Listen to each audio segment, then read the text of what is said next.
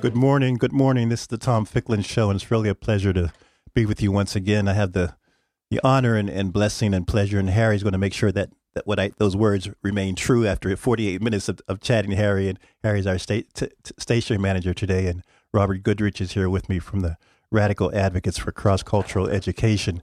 We're going to talk a lot. And Robert, good morning, by the way. Good morning, Tom. And, th- and thanks for thanks for being here on time. Uh, unlike myself, but you know, time is really a fascinating thing, and that's what we're we're going to dis- discuss time in a way in, under this under, under the context of show, social justice, social change. What does it mean in 2016 to be discussing social justice, social change? What does it mean if this was 4000 BC to discuss social justice, social change? So there's a a uh, eternal quality to those phrases.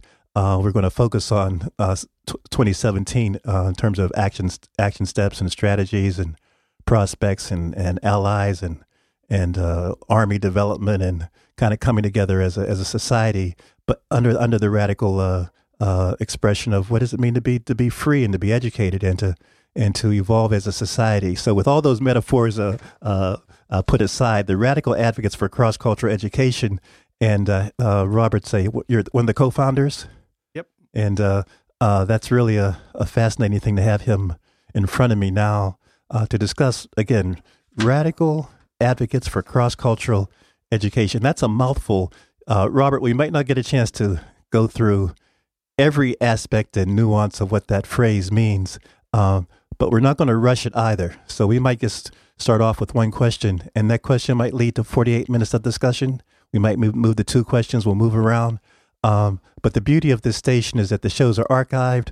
Almost all of my shows this year will be under the theme of social justice, social change, and to have to start off the year to have Robert Goodrich with us again, the, the co-founder of Radical Advocates for Cross Cultural Education, is a is a fascinating opportunity. Let's jump right in. And Rob, you came down from Waterbury today, right? That's right, the Brass yeah. City. Yeah, I, I came uh, uh, maybe a, a, mile and a half from here, and, and, and, I was I was somewhat somewhat late, so you were on time. So I appreciate your. Uh, I don't mind kind of airing my laundry uh, out out in public in that regard. So thanks for, for for for being with us. But yeah, tell us about radical advocates for cross cultural education and why that's important, kind of thing.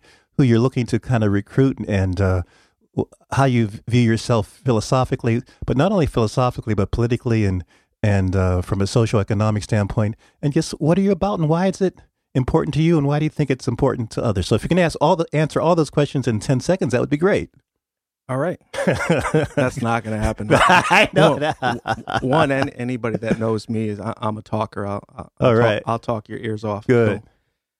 So, it, it, big question. I think the first thing that I'd like to acknowledge is that being here and centering my voice as a white male mm-hmm. for social justice and the elimination of systems of oppression is Mm. is uncomfortable Mm. because as a process of deprivileging myself, I don't like to center my narrative throughout my discussions about education reform and education justice. Mm-hmm. So I always want to acknowledge that Okay. in terms of trying to uh, not let that myth of the white savior Right.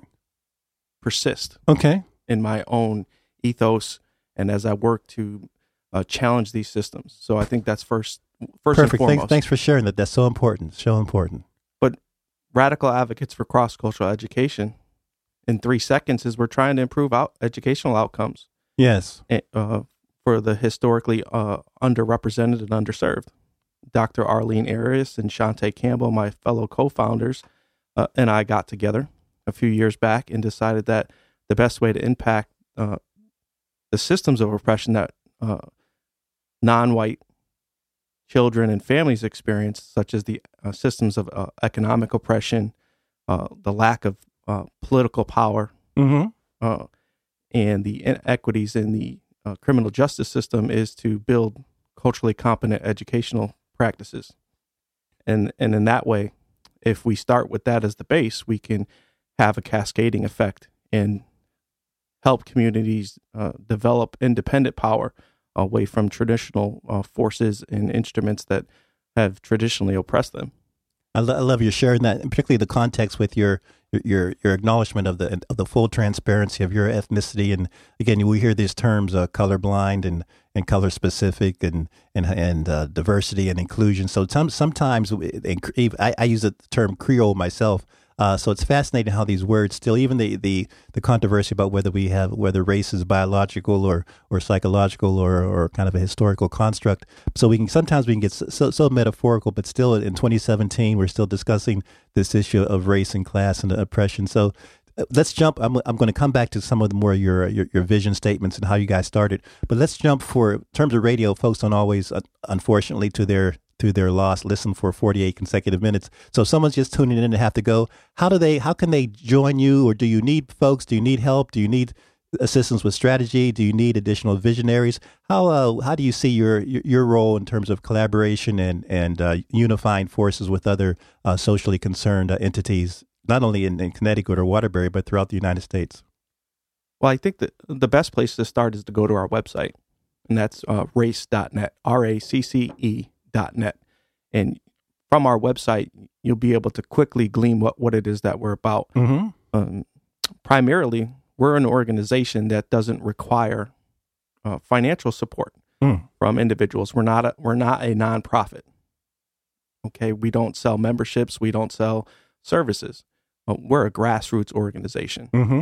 Uh, Shantae, Arlene, and myself all have other full time jobs, and we, so, so this is a labor of love, then, a love and passion and purpose. Absolutely, and I think that uh, one of the uh, ways that we distinguish ourselves uh, within the communities that we work. So well, we're there to challenge the system unapologetically and un- unrelentlessly. So, and I think that being free of those bonds, not that it's nice not to get paid for the work that mm-hmm, you do, mm-hmm. but we're free from those bonds of uh, influences from people that might be funders or people that are paying for services or buying memberships. And that pretty much allows us to uh, navigate the world that we work in in terms mm-hmm. of ed reform mm-hmm. uh, and only work on the things that neatly fit into our strategy and our vision. Boy, so, boy I appreciate you saying that, particularly sharing that you're doing this uh, as a labor of love and out of the goodness of your heart and, and your, your body, mind, and soul, and also have to still pay the piper from the nine to five standpoint. So folks often talk about the need for sacrifice or the need for uh, even masochism kind of thing. But I see that you you guys are doing this from a really a heartfelt uh, standpoint. Help us to to visualize, Robert, if you would, um, uh, the, the, organization in action, if you will. Uh, if how how how if could I should I attend an event? How can I see the fruits, if you will, of your labor? Well, I, I think you can see it in a variety of ways uh, as time has uh, gone on, we've held uh, different types of events. One was a Black Girl Summit, where we focused specifically on the uh, discipline disparities and the push out of uh, non white female students in the Waterbury School District. Mm-hmm. And we spent a whole day with education professionals, parents, and community leaders discussing the importance of implicit and explicit bias, mm. uh, the tacit relationships between educators and students, and how uh, whether a perceived value actually exists within that relationship. Mm-hmm. And that sort of uh, that day was a great day. That was in August of 2015. That was kind of our uh, that was our, our, our very first event, mm-hmm. and it was a it was a controversial event. Yes. We revealed some um, data and information about the Waterbury Public Schools that wasn't uh, necessarily received by the people in power. Uh, it, it, didn't comfort them to let uh, have that information be uh, projected to the public in the way that we did it. Mm-hmm. Um, then we had a mayoral debate mm-hmm. where we had the Waterbury mayoral candidates, and we had a couple hundred people come out, and we had a, a debate specifically on ed policy, what the mayor uh, or the next mayor was going to do to uh, uh affect the change that was needed to improve the lives of uh, students and families in the city of Waterbury. Um, the other ways that we work are doing these equity snapshots. Equity snapshot, not not equity Snapchats, but e- equity snapshots. That's right. No, All right. race is not on Snapchat. Okay. Um, where we go about uh, collecting data, whether it's from the school district or the state department of education, in linking uh, that information to the socio-cultural. So we find out, for instance, the disparities in discipline between Hispanic and Black students versus their white counterparts. Mm-hmm. And now this is a national problem, just not a Yes. Waterbury problem. Yes. Um, so we say, well, why does this exist? We publish a white paper. Mm-hmm. No, no, no pun intended. right? Exactly. I mean, that's part of the rhetorical discourse Mhm. of white supremacy. where, Mhm. um, it's a good catch there, Tom. Thank It's you. It's okay. No Um, problem. And- I got that- a lot of black paper I brought, it, you know, kind of counterbalance, so we're, we're in good shape. All right. Uh, and I'll have to use my white pen to write on it. Absolutely, and my black ink, you know, so we'll, we'll be good.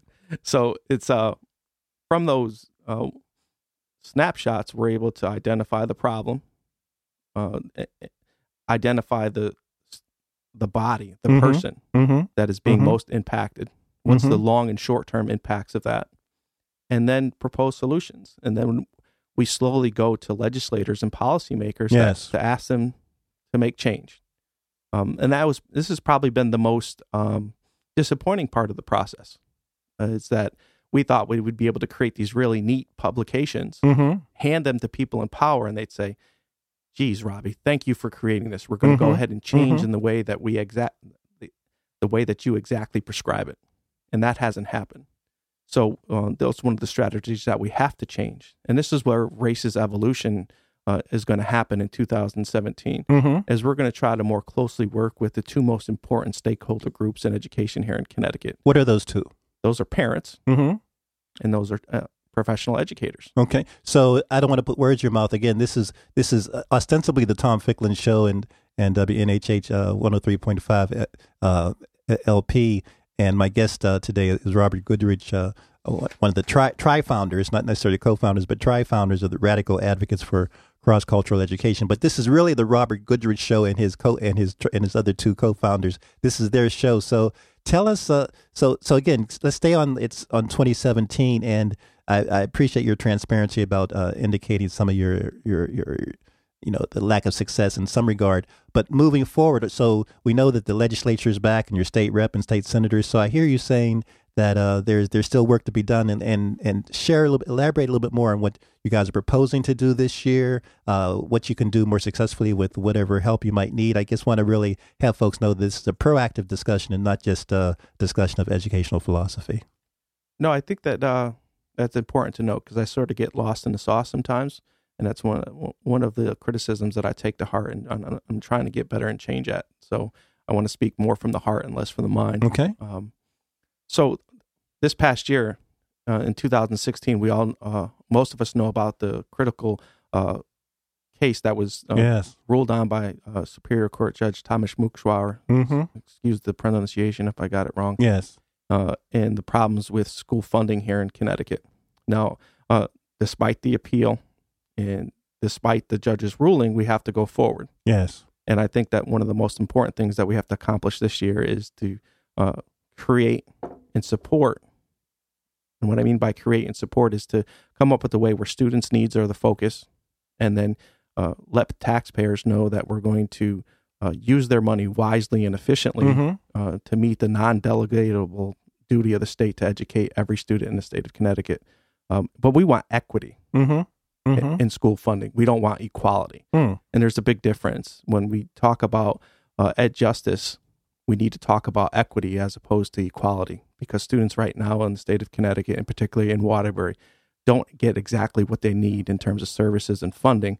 They get what is given to them and what is perceived to be equal access to educational opportunities. I really appreciate your saying that. It's folks that that some folks that know me, some people that think they know me, sometimes I think I know myself and I don't. But let me get to the point. I am in my own uh, uh, silent thoughts. Uh, I love history, uh, kind of an, an addict, if you will, to history, and particularly in terms of educational philosophy. Whether you want to look at Plessy versus Ferguson or the Brown versus Board decision, or even here in Connecticut in terms of Sheff Sheff versus O'Neill Part 10. I mean, I guess there's maybe been five dis- uh, actual decisions, but in terms of the permutations and derivations, there's uh, the Sheff versus O'Neill issue in terms of the constitutionality of uh, educational uh, equity or, or, or kind of uh, fi- financial kind of distribution on a fair and fair and equal basis. And now we have still in 2017 this most recent case that you just alluded to, which is which is again historic, and it's also captured national attention, even in some of the interna- international journals, because Connecticut has for a long time been in in the in the news in terms of our constitution and its uh,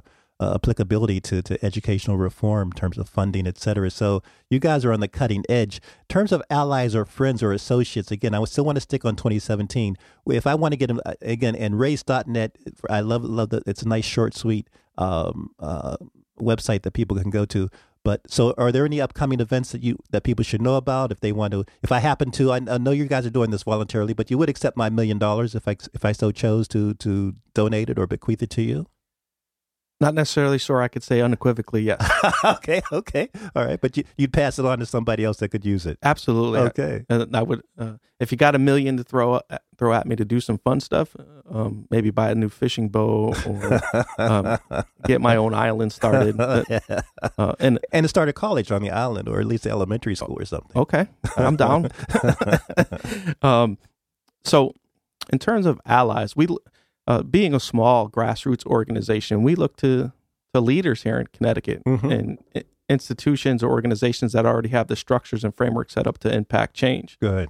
So, well, one of the people or groups of uh, organizations that we depend upon in terms of partnering with and, and forming coalitions are groups like ConnCAN, Mm-hmm. um, um, which is really a phenomenal Yes, organization. they have an upcoming event this month that I'll, I'll post uh, along with this site. Yep. Uh, you got Jen Alexander, Liam Sweeney, um, uh, Alder, or Darryl Brackeen, a, a group of folks that have been uh, very welcoming in terms of offering leadership and uh, guiding us in some of more, more of our principled uh, attacks, if you will, on the Yes. system. And then you have uh, information sources here in Connecticut, uh, and particularly in New Haven, the CT, the Connecticut School Finance Project with Katie Roy, and, Mhm. and the work that they're doing on that very hyper specific issue of school funding. So the, their uh, their model is something that we would like to to mimic in terms of being able to uh, provide accurate information in a timely fashion.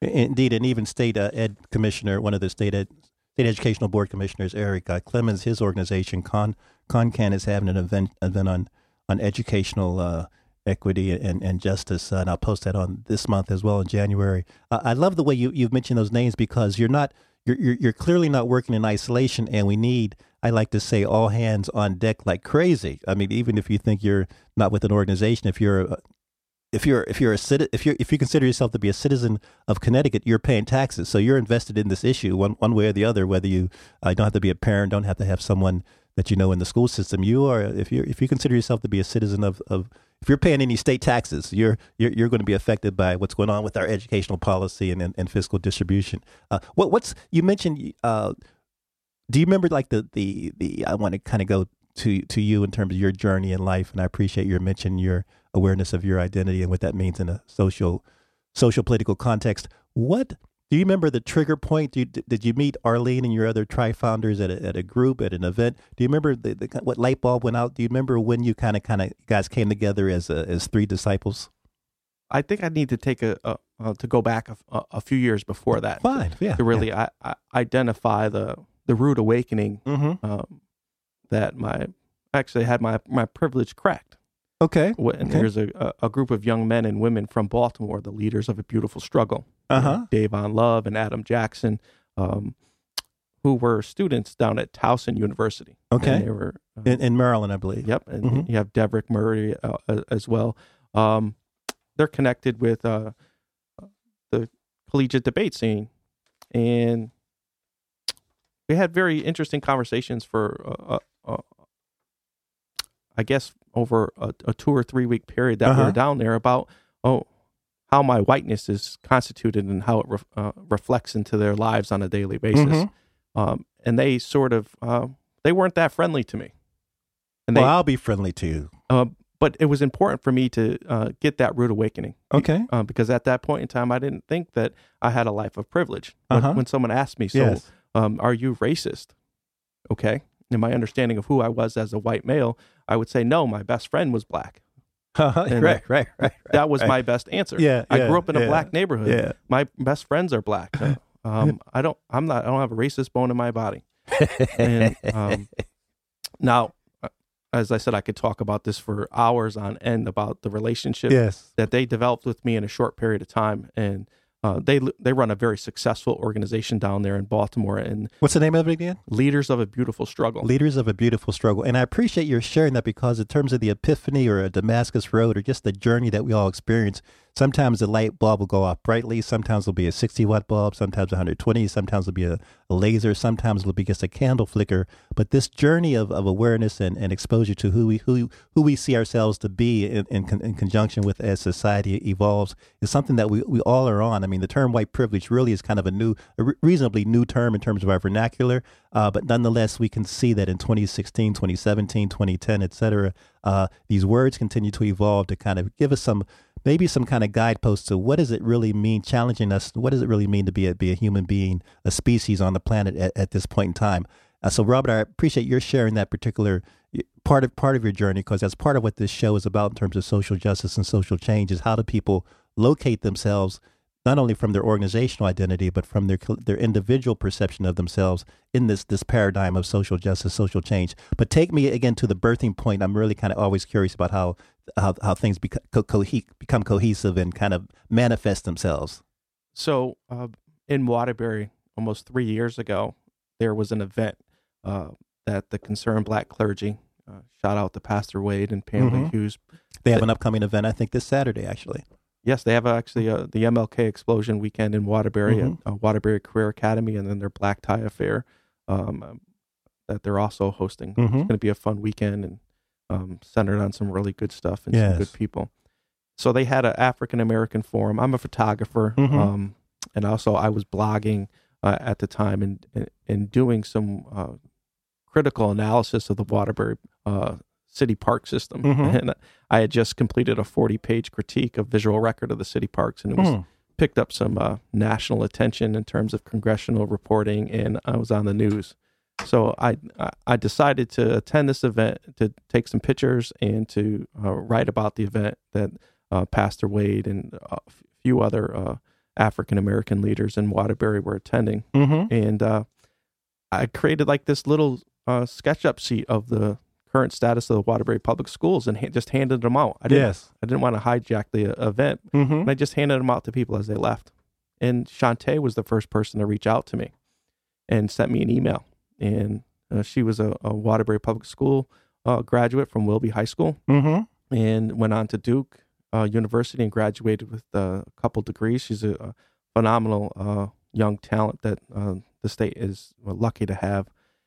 And then Arlene reached out to me. Mm-hmm. See, good, good, good, And then all of a sudden, some things started to click and change, and all three of us were invited to be a part of the um, Greater Waterbury NAACP. Good. Uh, and we started working together uh, uh, after the branch was put together on the education committee. And from our experiences with the NAACP, we decided that it was best for ourselves and the community to specifically focus on uh, education reform in Waterbury. Excellent, excellent. I mean, and again, I, I appreciate your. We hadn't really, as as many of you know, the Tom terms of the Tom Ficklin show. I don't re- don't have necessarily rehearsals with guests. We might correspond uh, through through Facebook or other ways uh, prior, but it's it's kind of an unscripted script. But you're, if I if I did do a rehearsal, I would always ask uh, uh, my particular guest, you know, to talk about again that that birthing experience and the importance of, of of connections and networking. And you've just indicated how again if you show up you're present you share sometimes and most times in my belief things will be attracted to you people will be attracted to you we'll, we'll find we'll find that symbiotic relationship that that synthesis that collective synthesis that takes place. We're like individual atoms in my mind and as we kind of bond and kind of circulate in in the in this thing called called life uh, it's it's easy it's not easy but sometimes it can be very uh, fraught with with uh, with the capability of kind of connecting and, and, and being a greater whole. So I, I appreciate your sharing that, and particularly mentioning the the uh, uh, the clergy association, the NAACP. We know in history we have the Black Panthers, we have the SNCC, we have CORE, we have Urban League, we have AME Zion, AME, AMEs, we have CMEs, we have so many denominations and ways to kind of define ourselves. Uh, but nonetheless, uh, I'm not hung up on the, the multiplicity of how we how we define ourselves, but I am kind of hung up on kind of bonding and, and uniting and, and kind of even being innovative and creative. And that's what I hear you saying that your, your experiences kind of caused you now to be to be innovative and creative in the creation of the radical advocates for cross cultural education. We're going to take just a, a, little break here, a little, little musical break. Uh, this is the Tom Ficklin Show, and to say Robert Goodrich is with me. This is really the Robert Goodrich and Crew Show, but he's allowed me to kind of chat with him uh, for for a while, and then we'll be right back. Uh, and who, who, the, the the the track we're going to play, I don't know. I'm going to let the spirit guide me.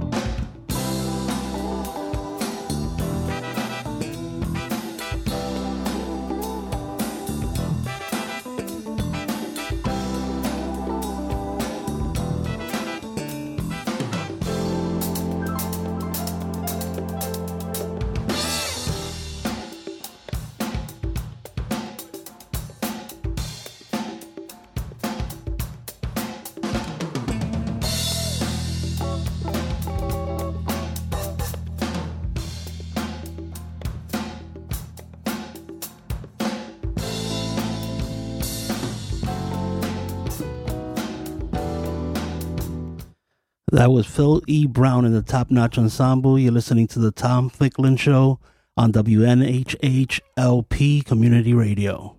Tremendous. And Phil's, uh, Phil, would not mind my saying this about him, but he's a persistent marketeer, the, the Philly Brown and crew. And, and I say that with the highest respect. I'm known uh, around town and also in, you know, perhaps up in, in other parts of the United States as being a, a person involved with marketing and and communications and public relations, and you do, your brand is important. So, uh, Phil, I highly respect. He might call me or email me or send me a text every every uh, every week about he's playing here or he's doing this, and you got to believe in your craft. You have to believe. In my mind, it's you. It's it's it's not an ego kind of thing. It's not a narcissistic standpoint, but it's helpful to believe and have faith in what you're doing. And talking to Robert, I'm getting the Robert Goodrich from the Radical uh, uh, advocates for cross cultural education and his crew. They believe in what they're doing, and although they're new, their belief is still strong. And I would even say it's, it's not necessarily exploding, but uh, increasing in its depth of, of commitment. Is that fair to say? Oh, I think it's fair. And so we were just talking off air about a few points as we kind of wind down. And the first one you like to chat about? Well, I I, I think w- one of the primary issues that uh, we want to address is in improving school connectedness. Mm. Okay. And, Paraphrase that for me improving school connectedness. Well, we want children and families, students and families, to feel comfortable mm. and mm. safe mm. in school. Mm. Now, it's just not safe being free from physical harm, mm-hmm. but it's about emotionally and psychologically feeling safe. Mm. And, and that leads to valuing the education system mm-hmm. uh, that they'll inhabit for 15, 20 years. So, primarily, when I speak to about this, we have to change the faces in the classrooms. We have to get more non-white educators to come and teach and stay and teach mm-hmm, in our urban mm-hmm, centers. Mm-hmm. And, say that again, because I, I I don't want that to slip over people's mind. We need more black and Hispanic teachers in the state of Connecticut, particularly in Waterbury. Mm-hmm. and that's one of our primary focuses. Now, Arlene uh, sits on the state legislative task force for minority teacher recruitment with Mhm. a couple of your local people, Gary Winfield and Robyn Porter, Mm-hmm. and she also sits on the uh, oversight committee for the State Department of Education for their policies and programming for minority teacher recruitment. And in that way, we're trying to impact the candidate pool and the retention rates for the Waterbury public school systems by uh, directly influencing legislation and programming that comes out of those two committees and task Tremendous, force. tremendous, tremendous, tremendous. And and actually, just quite recently, the state and NAACP conference brought in a, a number of uh, historically black black uh, colleges and, and university uh, administrators and, and teachers and head of the various uh, the teaching uh, departments at the various schools here to to Connecticut, a statewide conference uh, to help with the minority recruitment. And shout out to Scott X and crew in that Mhm. regard. Similarly, the st- state uh, NAACP is part of the national NAACP that's uh, issued a uh, request for a moratorium on the establishment of charter schools, separate from the fact that the charter school applications are still available here and in Connecticut. But but this whole issue of again whether it's Plessy versus Ferguson, Brown versus Board, Sheff, Sheff versus O'Neill, Part Ten, we still see it seem to be caught up in the midst of uh, uh, what what does economic uh, distribution have to do with uh, the quality of education, and that's why I'm so uh, impressed by what what you're what you're up to. Uh, what, what else? Again, because I'm always so anxious when the time kind of begins to. I hear the clock ticking in my mind. What else we have on our agenda that we'd like to share with people? Well, I, I think that um, when we think about ed reform, and a lot of things are focused on, on the big issues school Mhm. funding, um, charter schools, uh, the debate between choice and traditional neighborhood schools. Um, our position is simple that choice equals empowerment, Hmm. Hmm. period. So it doesn't matter which type of choice you have in a school district. Parents need to have a choice to where they send their, or their children to school. Mm-hmm. So whether that's an uh, inter or inter-district magnet schools, if that's just choosing to send your uh, child to a different neighborhood school, or if it's a choice to send them to a charter school, and that's when we talk about educational uh, funding and the Hmm. equity. Hmm. So parents don't have the choice to send their children to fully funded educational experiences right now, and that's really the most thing, important thing in terms of the the funding piece. But uh, primarily, the, the third issue is how stuff is being taught. Mm. When we're in the classroom, okay, are there culturally competent educational practices being embraced? Or is there sort of a white behavioral leakage between Mhm. teachers and administrators that sort of prevent uh, new practices to forms uh, that would uh, have been proven to benefit uh, children of color, uh, particularly Black and Hispanic uh, students? So we want to see compulsory comp- cultural competency training being implemented in a more definitive way at the legislature. I think that we need to get parents involved in sort of advocating for that beyond the big issue of educational funding because it has a tremendous impact on the uh, interpersonal relationships Yes. in the yes. school. Yes. So, students, if they don't have educators of color that they can um, embrace and see as mentors, at, at the very least, we expect that they have practices and curriculum that matches the diversity, and that's the piece that ties uh, uh, what I call the antecedent to school connectedness Mm-hmm. Mm-hmm.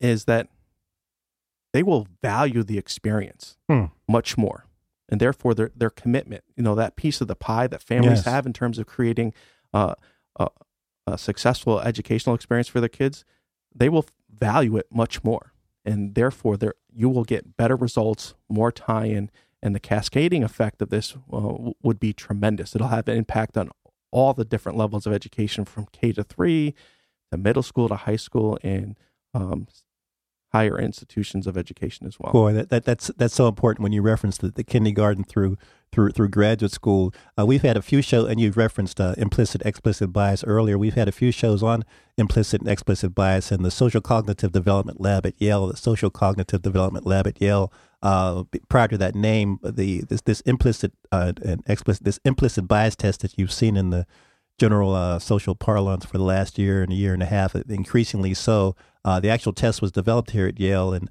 and when the, the social cognitive development uh, lab uh, here at Yale is kind of an, an, extension of that. And Yarrow Dunham, who's, who's the the project, the executive director, the, the, the laboratory director, has been on the show. He's going to be on the show and some of his graduate students for this year because again, the social change, social justice is a theme, and how do we we all have our blind spots, but but uh, the point I wanted to mention, Robert, is that the Social Cognitive Development Lab at Yale is doing really a, per- a lot of profound research on pre-K, how three, th- three, four, and five-year-olds are constructing themselves and creating social meaning and organizing themselves in, if you will, discriminatory fashion. So the, the Social Cognitive Development Lab at Yale and Yarrow Dunham, his particular area of research, they're designing interventions and, and not tests, but let's just say interventions on how to uh, work with parents and pre-K, three, four, and five-year-olds on how, because those those those those cognitive structures form that that early, and that's what's really kind of profound some somewhat depressing, but also enlightening to me to kind of know that there's research and and again I'm not using the word research from a guinea pig standpoint, but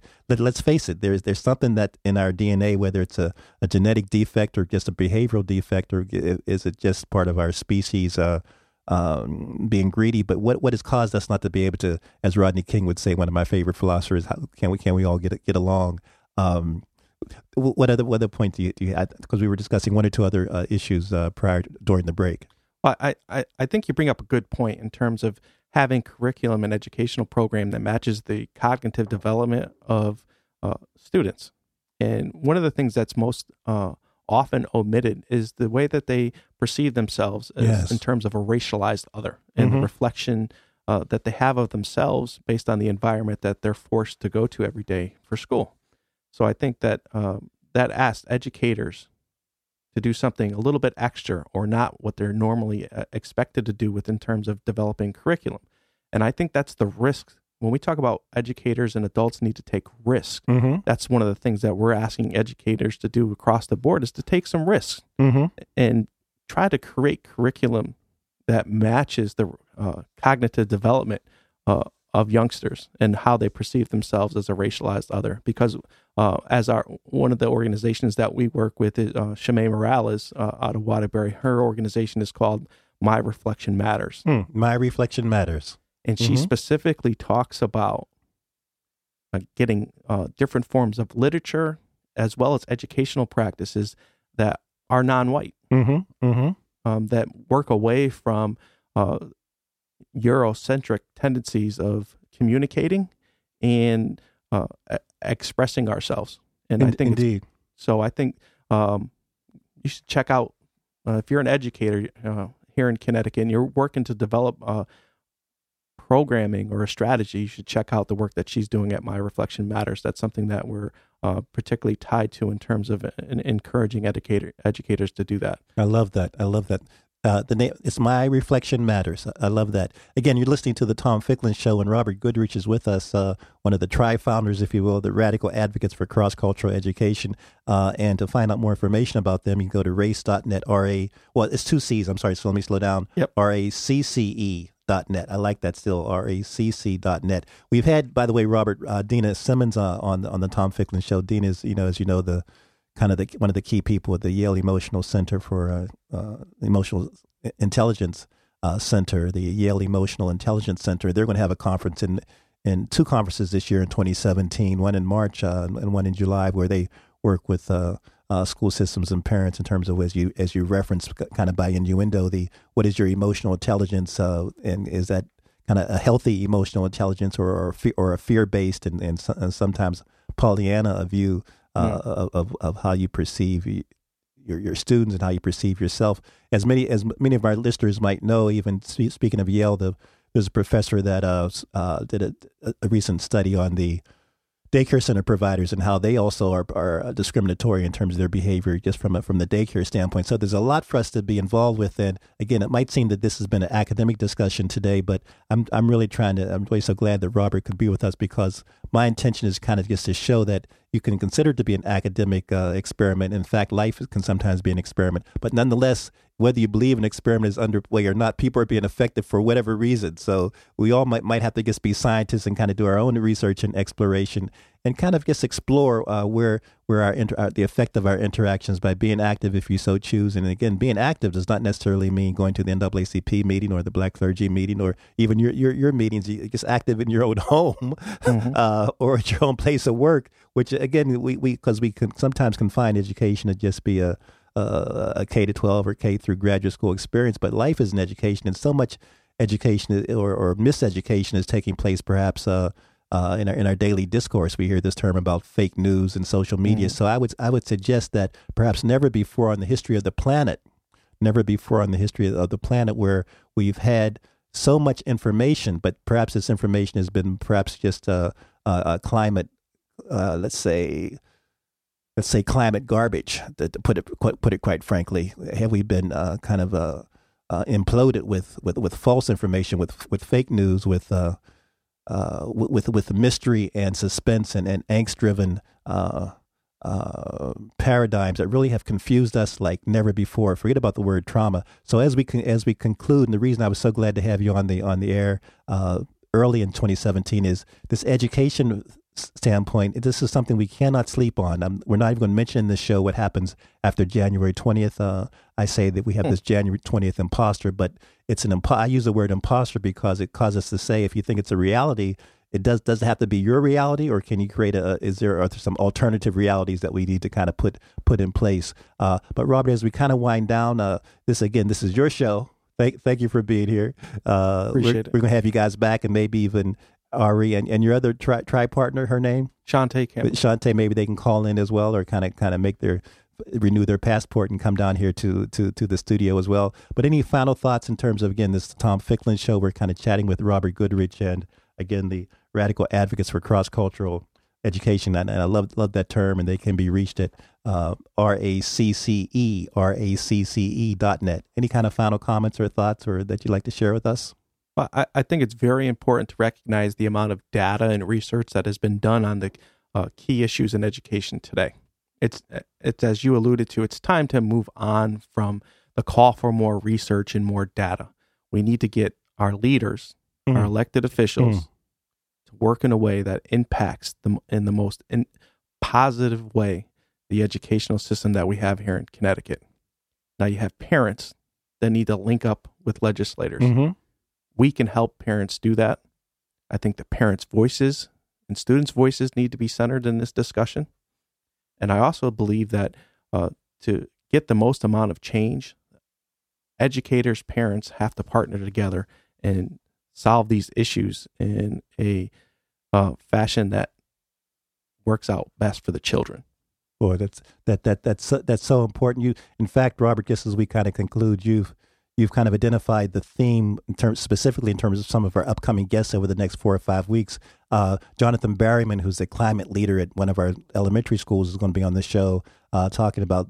We, in my day, we used to get spanked or paddled when we were bad, mm-hmm. but but he's a climate leader, and so what kind of climate is kind of a. Uh, created in the schools so as, as you've mentioned so students can feel nurtured and loved and comfortable and and really uh, thinking about learning um, Robert Rock, who's a who's a medical student at the Yale Medical School, will be talking about, believe it or not, implicit and explicit bias in the medical system. Uh, and then Enola Aird will be on the show as well in a few weeks, uh, talking about emotional emancipation uh, for, from from a from a black and and uh, Afrocentric standpoint. So you, I really appreciate your kind of being part of this this theme, this ongoing message that we're trying to communicate, not just from a cognitive standpoint, but as you say, from the emotional, proactive, and living and breathing, and kind of a, a collective understanding that we all are we all are in this together. Just thank you so much, Robert, for being on the show, and, and uh, we hope to have you back soon. Thanks, Tom. Appreciate it. All right.